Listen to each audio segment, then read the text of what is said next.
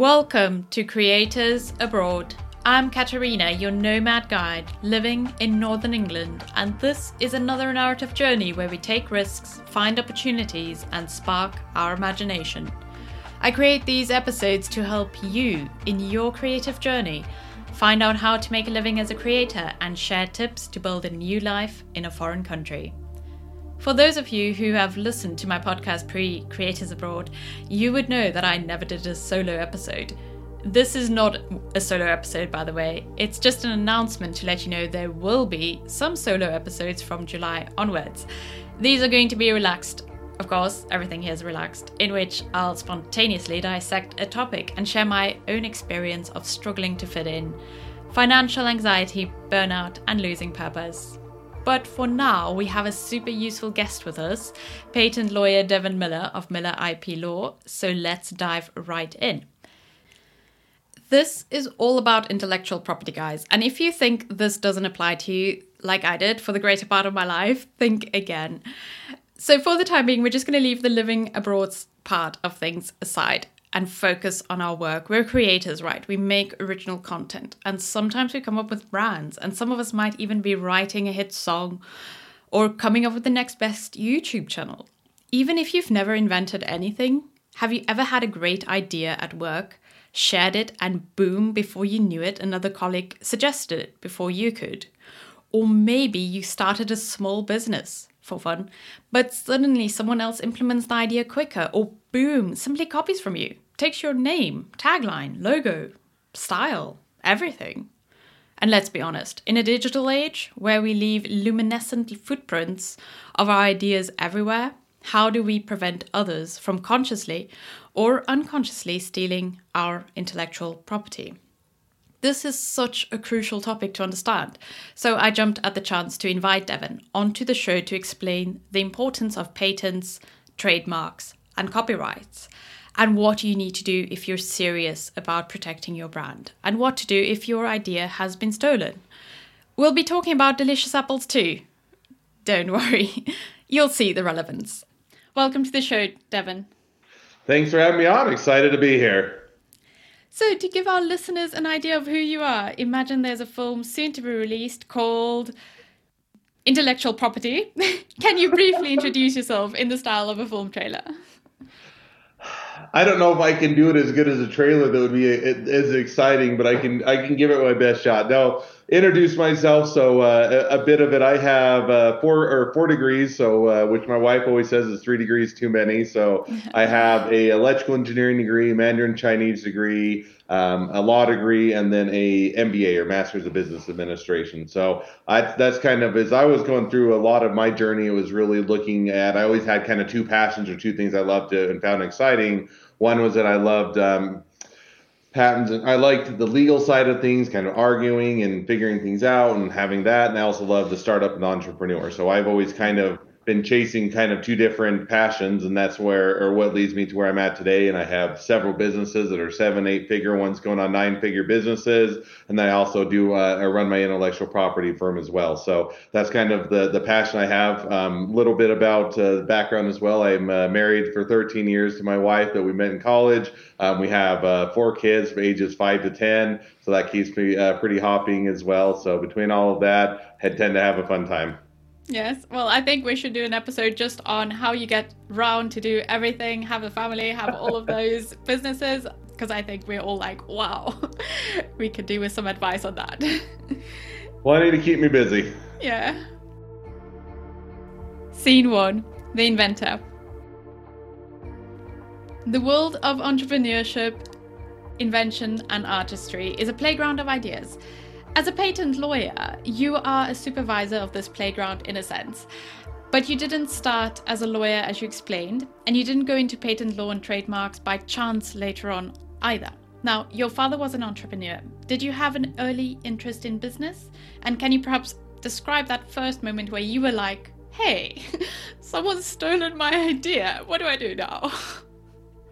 Yeah, so uh, fortunately, or at least up until now, we've I've had one business that I guess kind of qualifies as somebody stealing my idea, but you know nothing really to that level. But really, where you mentioned my my father was he's done everything from he's worked from huge companies you know LG Electronics in Seoul Korea to he did some of his he started his own engineering firm and has done several kind of startups and small businesses so I don't know when exactly it hit me that I found it interesting or that I found it exciting but always kind of grew up in that atmosphere of you know innovating, creating, coming up with new ideas, you know, testing things out, doing all that, and uh, looking towards implementing that. So kind of it was always I guess kind of just growing up naturally that I, you know, saw that. And so I, at some point, and I don't know exactly when, I kind of probably got that bug and decided that it was, was something that was fun and interesting and worthwhile to pursue. Um, and then, you know, so I always kind of had that entrepreneur. And then it was when I got to the end of undergraduate after I did electrical engineering and I kind of graduated and said, well, I like engineering, but I don't want to be an engineer in the sense that I, I didn't want to be stuck on one project. I didn't want to be stuck on just one thing that I did for months or years on end and did small incremental adjustments. I wanted to see a lot of different inventions and different products and work on them and do anything else. So intellectual property was a way that I could be a part of a lot of startups and small businesses, have that impact, see what they're doing, and have a, a fun time without having to be on those long term projects for long periods of time. Mm-hmm. Yes, and sometimes those projects don't work out either. So you spend like years on one, and then it's like, oh, nothing's come of it. Yay! so exactly. yeah. So can you perhaps just uh, think of that moment when you were like, hey, because I've had so many of those moments where I'm like, hey, that person's just like, taken my idea and it's gone. So when did that happen for you? Yeah, I mean, I said I've, I've never had somebody steal my idea, but it was always more of I always looked at it uh, maybe a bit different of this is not just a protecting, you know, there, there's kind of two aspects of intellectual property. One is that you're protecting what you have, and that I definitely get. I did my first startup when I was in MBA school, um, and you know, kind of started there. And it was one that you had that great idea, you had that inspiration, and you think, well, you know, it's kind of the, you know, it's kind of like a magic trick in the sense that once you know how how the magic trick works, the magic's gone. You can do it, you can replicate it, and that's always kind of the fear of entrepreneurs or startups is, hey, we're going to put all this blood, sweat, and tears into it. Somebody's going to, or once we figured out, once we've taken the marketplace, somebody's going to see that and say, that's a great idea. I'm going to do it myself, and I can do it better and faster and cheaper. But but it's that initial kind of investment of time and blood, sweat, and tears. And so that's kind of where I got into, or partially where I got into it is saying, hey, I'd like to as I do my own businesses, I'd like to protect that. So if I'm going to do all this investment, this time and effort and work on it, then I'm going to be able to protect it and be able to, you know, profit from it. And then the other one is kind of, hey, I'd like to also I saw a lot of value in the intellectual property, and these can actually be assets of the company that you can buy and sell, you can lease, you can license, you can make you know make the company more valuable. And so I always kind of looked at that as this is another way to increase the valuation of the businesses as we grow them is by making or creating those assets via intellectual property. Yes. Well, that's very true. And now, maybe just going back to your rather unconventional study history, because you've touched on all of this. So, your, for example, your undergrad degree in electrical engineering with also mm. man. Um, why Mandarin Chinese? Just out of curiosity. yeah, that's that's actually I'm a language fairly, teacher. So. it's one that you wouldn't it wouldn't think that it was you know it fits, but really the reason was is I went to. Um, or Taiwan on my mission. So I went to, which is a is Mandarin speaking, and they speak uh, Mandarin Chinese as well. So I I, re, I, served an LDS mission or a mission for my church for the Church of Jesus Christ of Latter Day Saints. I didn't know Mandarin before. I did I did a year of college before I went and served a religious mission, so I didn't have any inclination of learning Chinese. Had no idea how to speak it or understand it. But I went and served a religious mission for a couple years. When I came back, I decided, hey, it would be worthwhile as I'm already have the language to put that on as a, a second degree alongside the electrical engineering. So it was really just a matter of because I'd already already done that with being over there in the country for a couple years, learning the language. I decided I'd add it on as a second uh, second degree. Yes, and I mean it is a, a very useful language. I think I definitely learned it as well. Now, just having done so many different degrees, would you define your value most from the qualification that you've done or your experience? And I ask this purely because, I mean, I've done a couple of myself, and but I do know people who are like, well, it's just about the experience, and I'm always just curious to know. yeah, I would have said I, have split it. There's split the deck. Earlier on in my career, was probably about the qualifications. I mean, a lot of times when you're trying to get your foot in the door, get a good job, get that experience, it is helpful to have that that those educational backgrounds. And so I think earlier on, it was you know at least to be able to get those opportunities to be able to learn and to grow and to do that. I would have said I relied more heavily on the or on the educational degrees. As I've got more longer term into it the things that I learned both in school and working and doing my own businesses, kind of all the above, is that experience. And so I just said initially it was the degrees, just a paper on the wall, so to speak, to get you in the door to yeah. get that experience. And now as I've gotten farther into my career, it's it's kind of flipped where I worry less about the degrees and the you know the mm-hmm. paper on the wall, so to speak, and more about how can I get this experience in the background and the things that will make me a better boss, run better businesses, be more successful, and those type of things. Yes, definitely. Well said. And I think that just like captures the essence of that we do it for that initial experience and then the experience counts more in a sense. So mm. now having specialized in patents, trademarks and copyright, you have a rare ability to be of really be of service to small business owners and investors because it's so important that as you said to first of all protect their intellectual property if they want, but also having that as an asset to their to their business. Can mm. you describe this service and why it is important? You've touched on it, but more specifically, at what point did you realize that you were really passionate about patent law so much so that you started your own law firm? Yeah, there was a few questions in there, so I'll try and touch on them. I mean, yes. as, far as kind of maybe as a level set, just as a 30 second kind of level set for everybody as to what is intellectual property, because we kind of touched on patents and people hear yes. patents and trademarks and copyrights, but you know, a lot of times you kind of hear them, but you don't necessarily, unless you are in, in you know, done it or, or kind of been through it, you don't necessarily know true. what they are. so if you're to take the 30 seconds, patents are really protecting anything that's an invention, yeah. product, a widget, software, hardware, anything of that nature, that's going to be patents. Trademarks are going to be brands. And so if you think of name of a company, a logo, product name, catchphrase, all those type of things, those are going to be trademarks. Last one is copyrights, and that's really on anything more on the creative side. So a book, a movie, a sculpture, a painting, a photo, anything that's more creative, that's going to be copyright. So that just kind of gives everybody a level set as to what you're doing. And then, you know, as far as what you know, you'll have to remind me the second question after that because I lost my yes. train of thought. Oh yeah, no, no, that was such a great explanation. I didn't actually think because I was I've just been like doing loads of research. I'm like I know in my head what I'm talking about, but of course, like not everybody's always clear on that. So I was just thinking, when did you realize that these three things that you've just explained, you're really passionate about?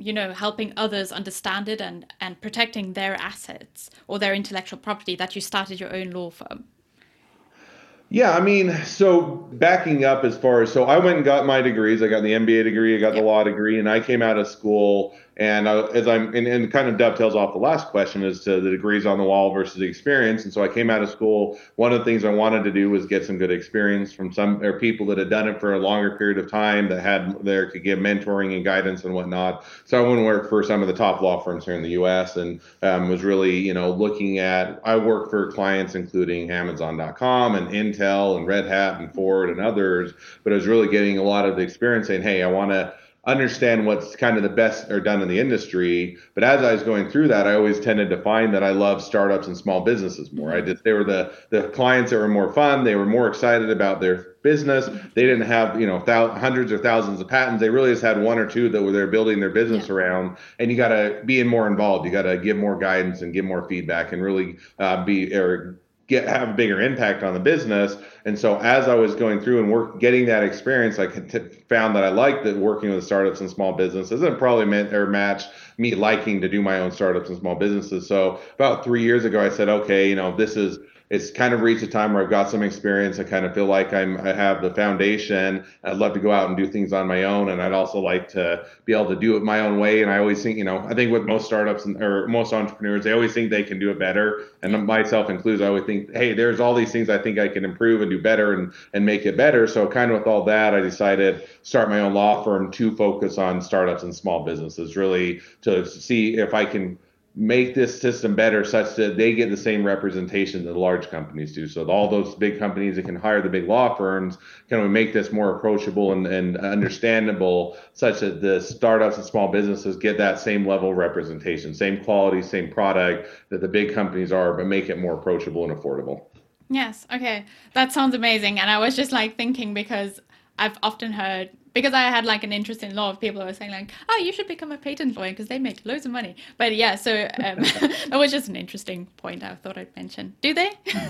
I think it's, it's with all legal fields, it, it varies, and I, yeah. I, think it's a good paying field. It's an, it's a nice one where you get a, a good compensation, yeah. but it also takes a lot of work in order. You know, you have to go to law school, and most law schools, when you come out, most attorneys are coming out with you know 150 200000 dollars of debt and you're you know that's just for law school and then you have undergraduate. So yeah. it is it's a, a, well compensated field but on the other hand there's a lot of lot of time and effort that goes into getting those degrees and getting the experience needed. Yeah of course.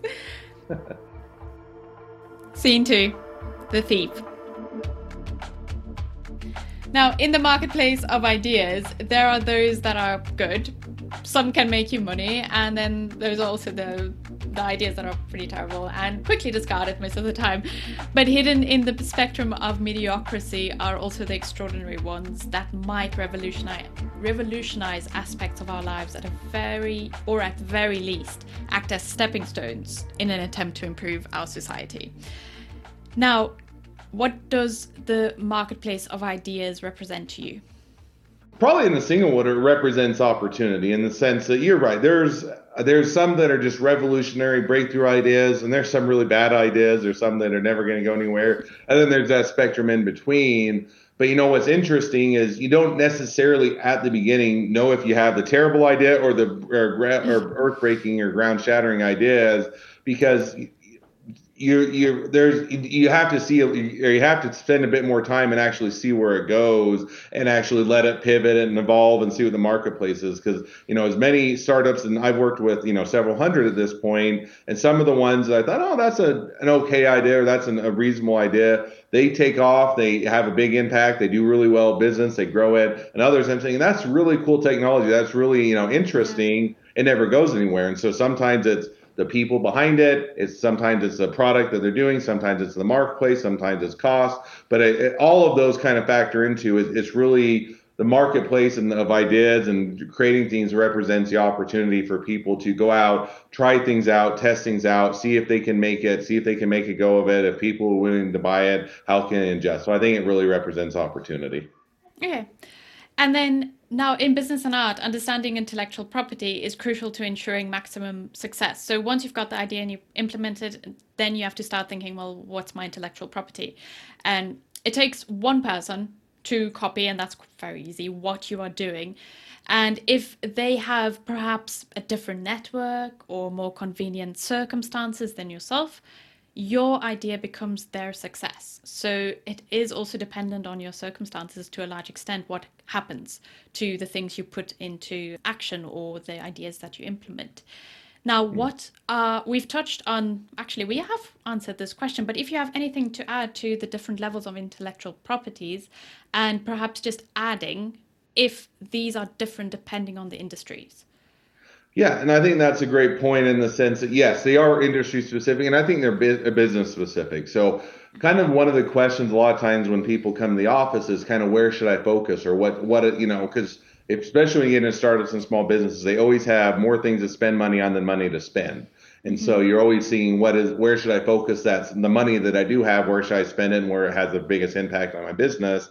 And so you have to start out by looking and saying, what is the core of your business? What is the thing that really sets you apart and differentiates you? And that can be different based on a business or industry and kind of how you approach it. So if as an example, you're really focused on making the world's next best iPhone, it's going to be the best iPhone ever and it's going to blow everything out of the water, smartphone or, or whatnot. Then you're going to say, okay, we're really a product business. We're really making really cool breakthrough innovative technology. And so let's focus on patents. Let's focus on protecting that or that product and what we're inventing. On the other hand, you may say, you know, let's say I'm the next best or the next Starbucks or whatever you want to call, to where it's not really that you're providing the, the world's, you know, there was coffee and donuts and bagels and muffins well before Starbucks and they'll be after. And yet they were a really good brand company. They built a brand, they had a following, people loved them, they would go to there and they had that kind of unique look and feel to it. And so as they did that, now you've got a different, you're focusing now on the brand. You're not necessarily a product company, you're not creating something innovative, but you've built really good customer service and following and loyalty. And same thing if you're writing the next book, if you're writing a the next Harry Potter or Tom Clancy or Lord of the Rings or pick whatever author you like, or you know, video or movies or whatnot, then you have to say that's where our business. So I would back up and really look at where is the core of my business? Where should I? What do I need to protect? Because what is really where we're focused on, where we're headed. So that's where it kind of gets into different industries. If you're in the movie industry or the book writing industry, you're going to go with copyrights because that's where you really want to protect if you're in the service industry and you, you're not necessarily creating new and amazing breakthrough products, but you're doing a really good job of providing a great service, then you're going to go brands. And if you're creating a new, awesome new smartphone or widgets or whatever it is, then you go with patents. Okay, that was a very clear explanation. Thank you. And then just from because this is kind of like the industry which I'm in, what would you say for like online content creators? So say uh, podcasts, vlogs, blogs, those kind of things. Would they fall rather into trademarks or copyright? Yeah, so blogs generally fall kind of both, but mostly in copyrights in the sense that a blog could fall under a trademark if you have more of a brand that goes along with the, the blog. So it's not necessarily the contents itself of the blog, but let's say you have, you know, there's and I know my wife follows one Nene Dialogues or there's a whole bunch of different ones and you have some for houses and you have yeah. some for outdoors and you have some for farming and you have some for business but you build a brand around your different blogs and you you know take whatever that the name of your blog and and I'll take the, the one my wife follows Nene Dialogues is going to be one where that's the brand of the, the blog and so that in in that case that would be trademark the actual branding and the the whole blog you know the whole setup of the blog is going to be that. Now, the actual content of the blog, what you write and how, you know, the images you use and how you write it, make you look creative and make it look interesting, that's all going to be under copyright. So okay. it kind of splits to the branding part is going to be under trademarks and the actual content will be under copyrights. Great. Thank you. And then now thinking specifically about business creators or regardless really of the industry, even artists, who think, well, I don't know, like, does this really apply to me? Can you perhaps just give some tips on why is it so essential for them to protect their intellectual property? Yeah, and, and you're saying more more specifically on copyrights and kind of artists and creative people. Yes, I think that's perhaps um, yeah I'd well, I'll, I'll, flip the flip the question and ask you a question to answer yes. your question, yeah. which is, you know, think of, you know, what, you know, think of your favorite song, and you know, is it has a catchy and it has a certain lift to it, and you like the lyrics or you like the music, and if you know, let's say now you think of that song and it's you know popular and everything else, and somebody else or and you created it, you're the one that came up with the song, so not just listening to it, but you came yes. up with it. Somebody were to come along and copy that song. They were to basically take the exact same lyrics, they were to take the same music, they said it was their own, and they went and profited off of it and made a whole bunch of money. They were the top, uh, taking yeah. you know top of the charts, and everybody was listening to it. They got a whole bunch of fame I would assume that that would be that would make you make it feel like somebody stole something from you. Or it feels like you did all this work and creative, and so that's kind of the question that they get into. Is you know I would look at it, and I guess I didn't ask you a question to answer, but kind mm-hmm. of just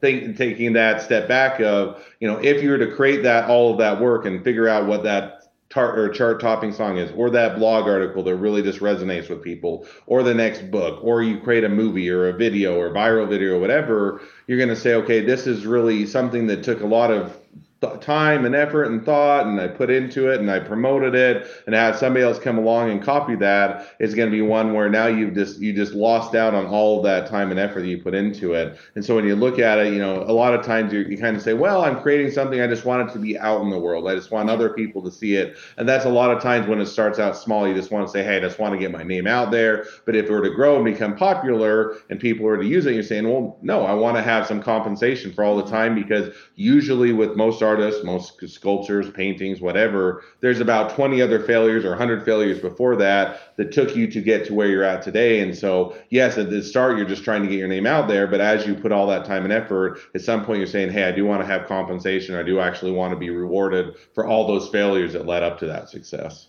Yes, that was once again very, very clear explanation. So, just now, okay, so somebody suddenly clicks, okay, yeah, this is important. I need to look into this. Can you tell us perhaps two easy steps to start looking into the ins and outs of uh, trademarks? Let's let's focus on trademarks and copyright. Yeah. So if you're to say kind of couple steps to get into it, copyrights are pretty easy in the sense that really you just you know you just create it, you know, write the book, make the sculpture, take the photo, do the painting, whatever. First step is to create it, and then really it's just a matter of filing it. And so, you know, we help people that law firm file it. You can also file it yourself if you know what you're doing. But it's really the sec- second step is you file the copyright, you get it registered, and away you go. And that's as much as really pretty straightforward and simple protection when you get into the trademark side is you, there's a bit more homework that you need to do in the sense that a standard for copy or for trademarks is that it has to not be confusingly similar with what's already out there. So in the sense that if there's nike you know if you wanted to go create the next best footwear and apparel and sports gear probably can't go name it Nike because there's already a Nike out there. And if you were to start naming yours Nike, people would think, oh, she's, you know, this is the same Nike that I've already known and, you know, known and bought stuff from before. And so where you're doing it is you have to avoid that confusion in the marketplace. When you're creating a brand, it has to be unique and different than what's already out there for the same or for same and similar types of goods or products and services. And so when you're looking at building a brand, uh, first place I started seeing is anybody else already using this brand and something same or similar to the way you're going to be using it, or that it would cause that confusion. And if so, you probably need to go on to another brand or figure out a brand that isn't going to be confusingly similar. Once that, you know, once that's the case, the other thing you're going to look at, the second part of the homework before you get going on the trademark, is looking at whether or not um, it would be merely descriptive. So the other kind of standard for copyright, or I keep saying copyrights for trademarks, is that when you get into it, it can't be, you can't go trademark terms that are just describing what you're selling. So, give you an example. If you wanted to go start a fruit stand and you wanted to sell the world's best apples, and they were just delicious and they're great apples, and, the, and your idea for the name of the company was Apple, probably can't go get it because everybody describes a fruit apple as apples, and you can't stop others from using the terminology apple to describe apples. Now, if you wanted to go start a consumer electronics that made smartphones and a laptop and everything else, you can name it Apple because it's not describing the product. So were to get going on trademarks before I would, or after that, I'd go for, or I'd go talk to an attorney to get some help. But if I were to get started, I'd probably and say, is there others that are going to be confusingly similar to what I'm doing, such as going to create that confusion in the marketplace? And am I doing something that's a unique enough branding that's not just kind of describing what I'm doing, such that I'm going to have that Apple problem? Yes, it's a, I mean, it's just fascinating for me. But so, say you you name it delicious apples. Sorry, I was trying to think of something that unique, but I, that's the, that's the best I could. I was thinking yummy apples, delicious apples. But anyway, um, would that still just be too broad? Probably. I mean, you're yeah. you're better than just using the word apple on its own. But when all you're doing is describing that, I assume that the delicious yeah. apples are in fact delicious, and so they're likely going to be difficult to get it. You know, or you know, yummy apples, same kind of a thing. Now, if you're to say um, you know, I'm trying to think of, you know, XYZ apples. You can just put some weird, you know, thing in front of it. Then it's probably apples. more distinct, you know, XYZ apples. I don't go do that. It sounds like a horrible branding name. But kind of, you know, people are go, then you're going to have a brand because you're not just describing apples, yeah. but it's now you're saying XYZ apples are a specific company that's selling okay. those apples that are, are delicious. Okay, great. Now, the next thing, and this is something that hit me. So we can put a trademark symbol once all of that's gone through. Okay, we've got the trademark symbol, mm-hmm. all of that. We've got the brand name. But there is also the case of when we discuss our ideas with somebody, or our, this could also be inventions or any kind of intellectual property, and then they go, hmm, I like that. Is there like some way where we can actually protect, like maximum protection for our ideas, and what could potentially go wrong if we don't think of all of this? Yeah, so a few questions in there.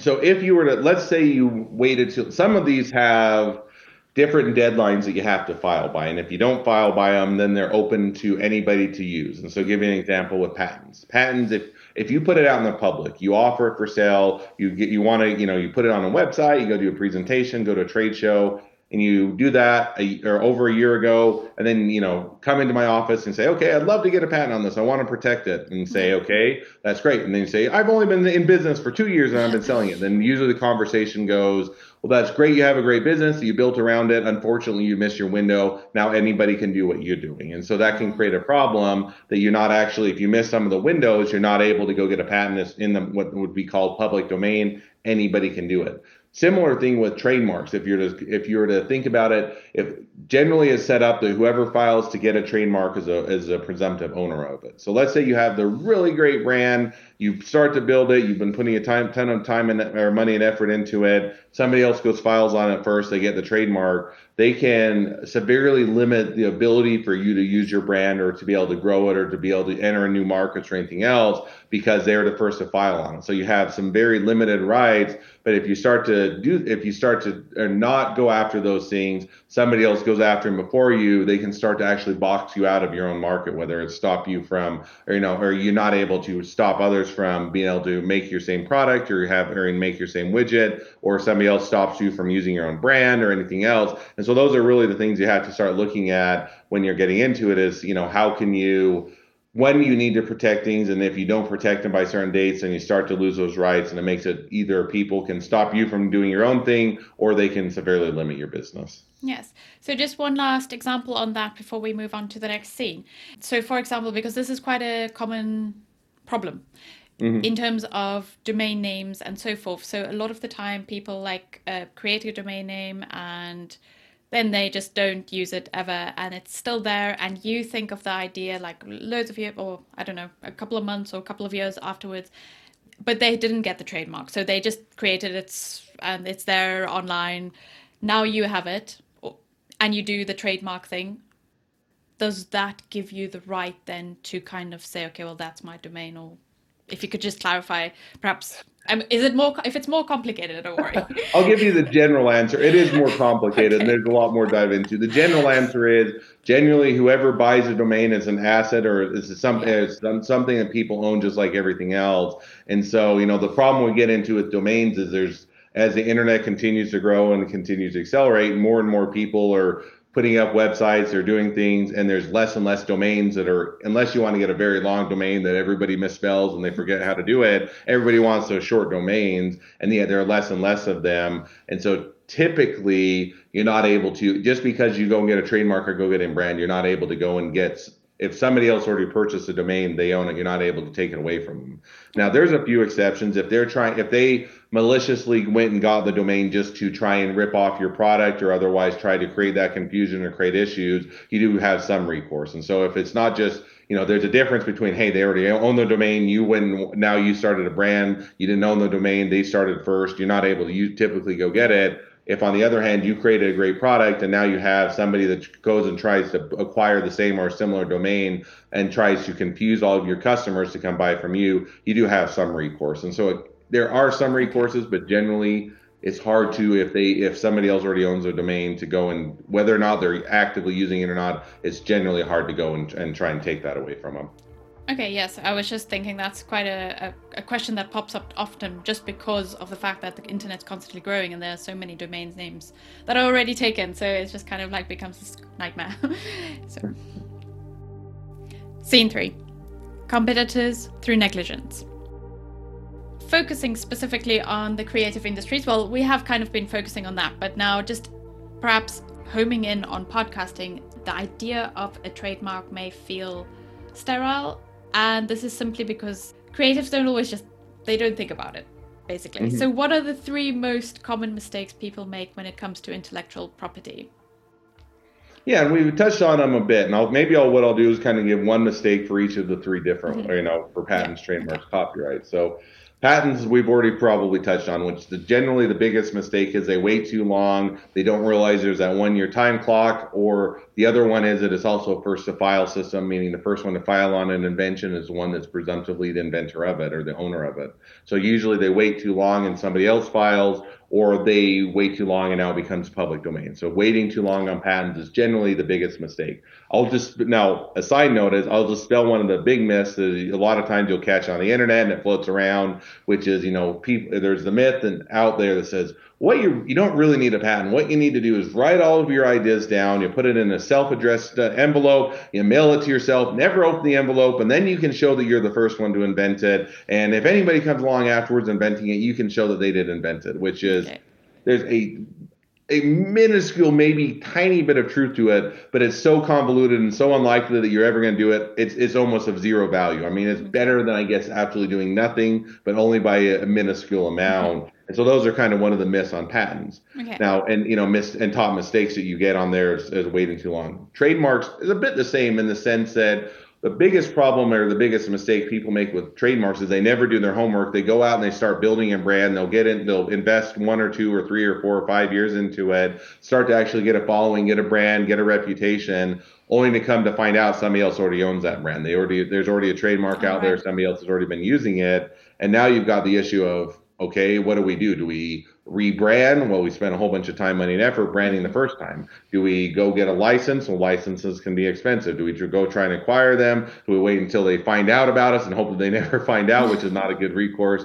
And you know, all those things are kind of are going to be a lot bigger issues and a lot more expensive in the long run because you didn't do your homework on the front end. You didn't think or do or look into it as to whether or not that brand is available and whether or not it's going to create any issues. So trademarks generally is they don't do enough homework on the front end, start developing a brand only to find out somebody else owns it.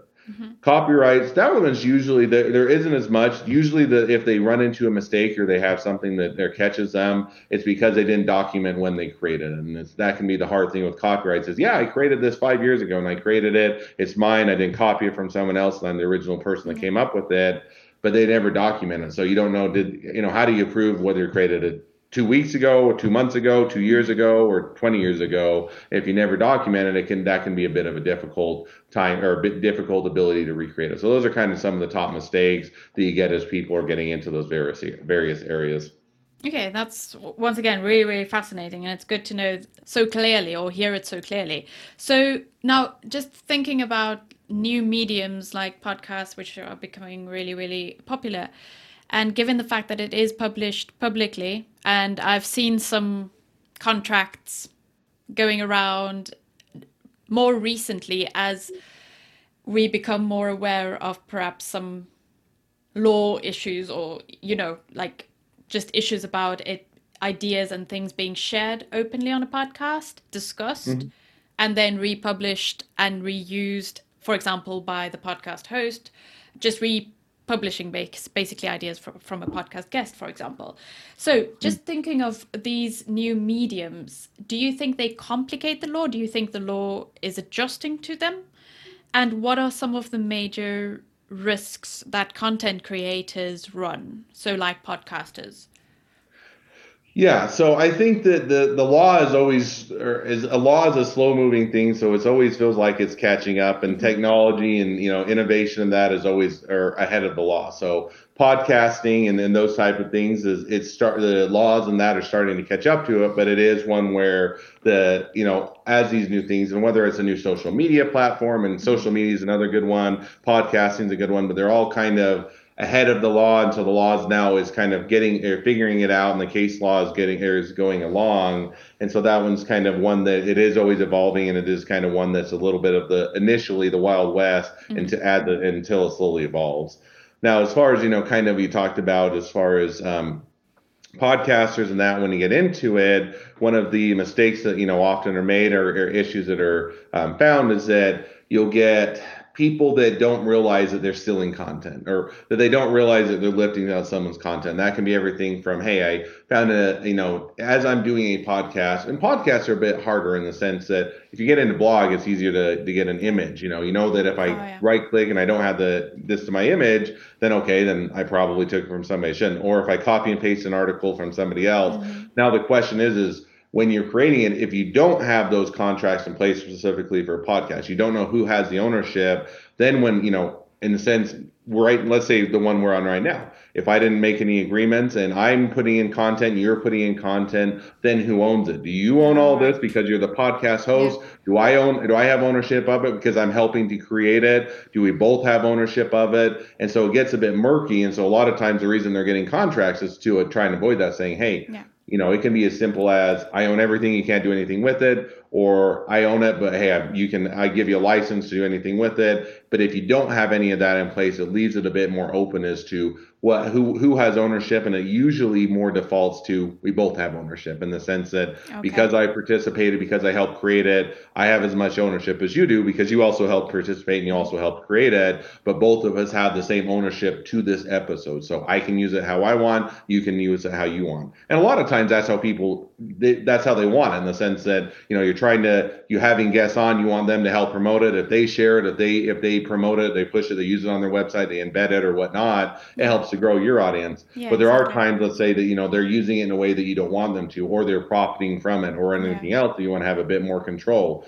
or they're using it on, let's say you know that you didn't anticipate that they were part of, you know, that they went and make racist comments, or they make oh. you uh-huh. know sexist comments, or anything else, and so now you're attaching your brand to somebody else that you didn't realize when you had them on as a guest they were doing going to use it that way but now you're getting you know your brand is getting being drugged down so it kind of creates a whole bunch of issues and so that's why a lot of times now they're trying to solve those with kind of those agreements that oftentimes you'll click on to to help to avoid that if they need that control that they can kind of take it back all right once again um I'm learning so much today. So thank you, Devon, for sure. sharing these ideas and well, ideas and knowledge that you you have. So coming towards the the end or the last couple of questions, you mentioned social media, and this is something that I've seen happen uh, between other people. So, of course, it is an inspiration for business ideas, but I've actually seen one person copy somebody else's idea and make a business out of it.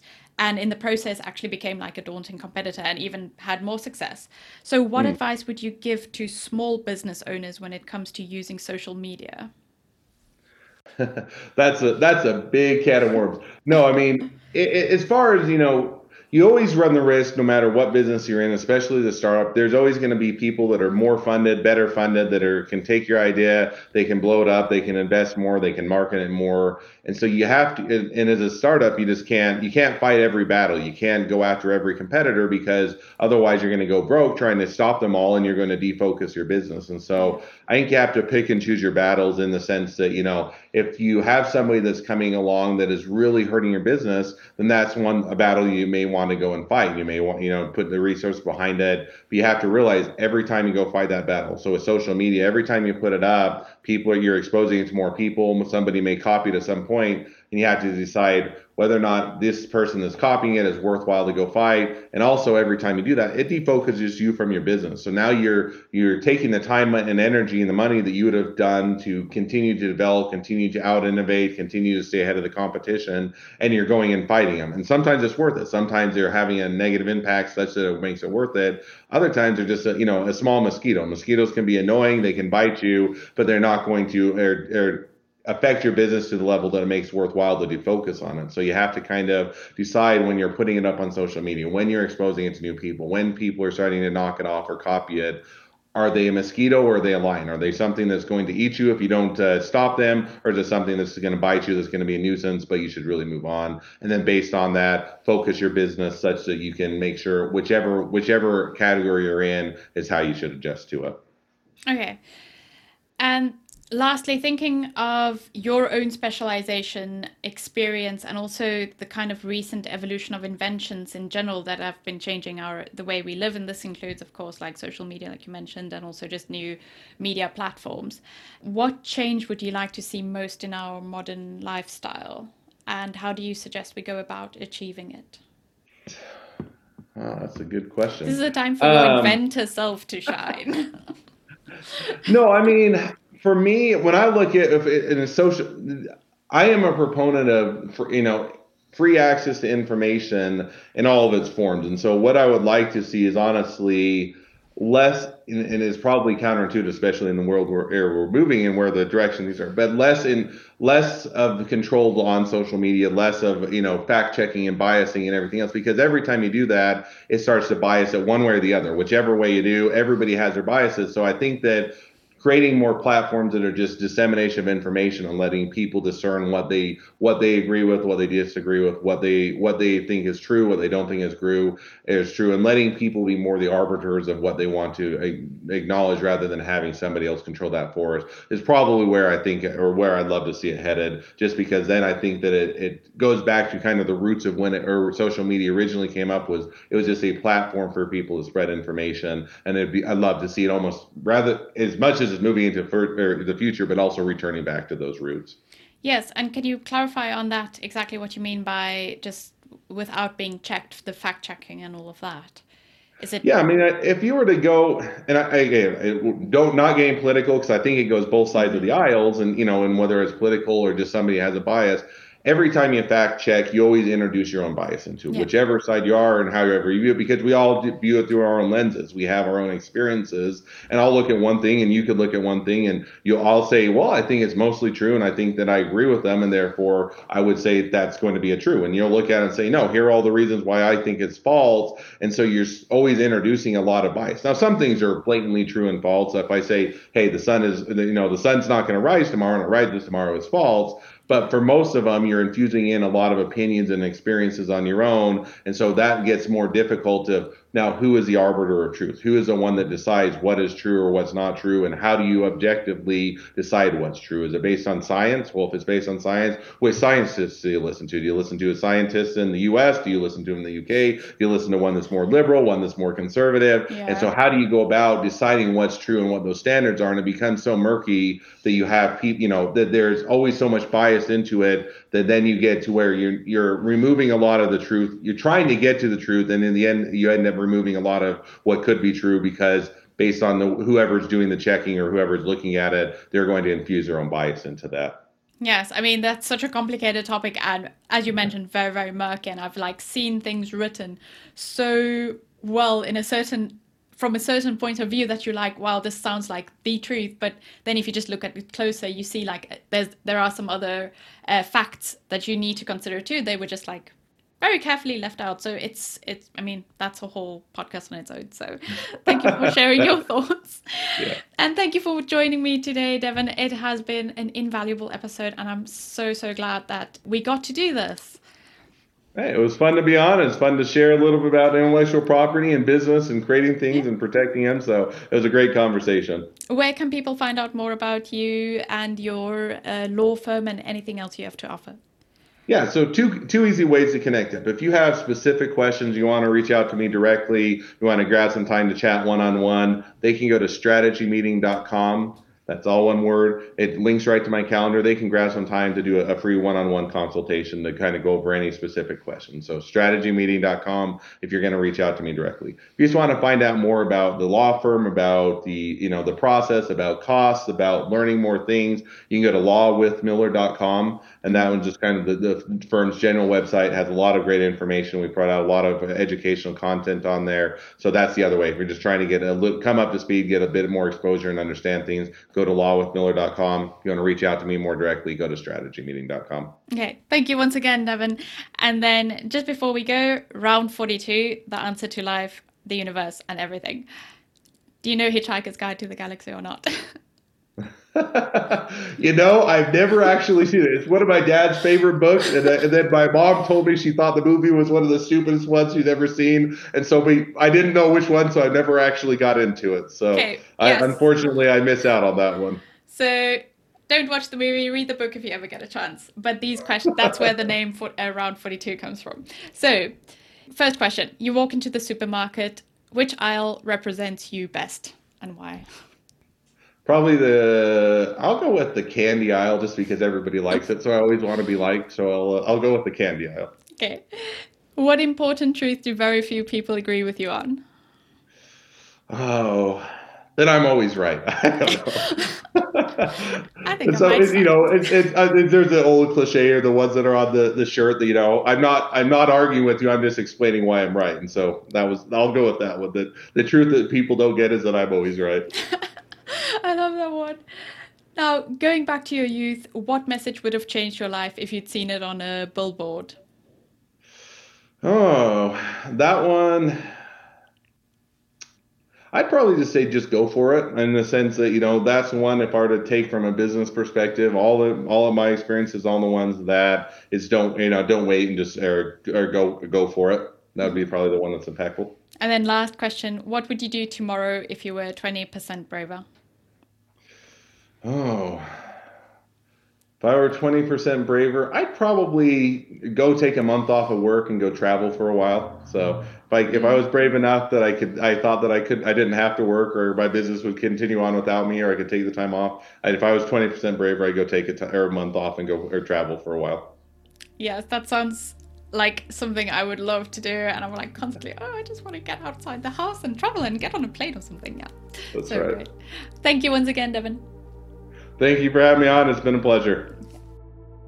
That's a wrap. You know how much I appreciate you all for joining me in this episode. If you are a creator currently living abroad or you want to live abroad, get in touch. Say hello on Insta at creators.abroad or head over to our website, creatorsabroad.com. You can find out more about my podcast production studio and content creation consultancy. All the details are on my website. If you want to support the show, you can also leave me a rating and review on Apple. It takes a couple more seconds, but it does help more people find the show and it means so much to me. Join me next time for more narrative journeys of creators abroad.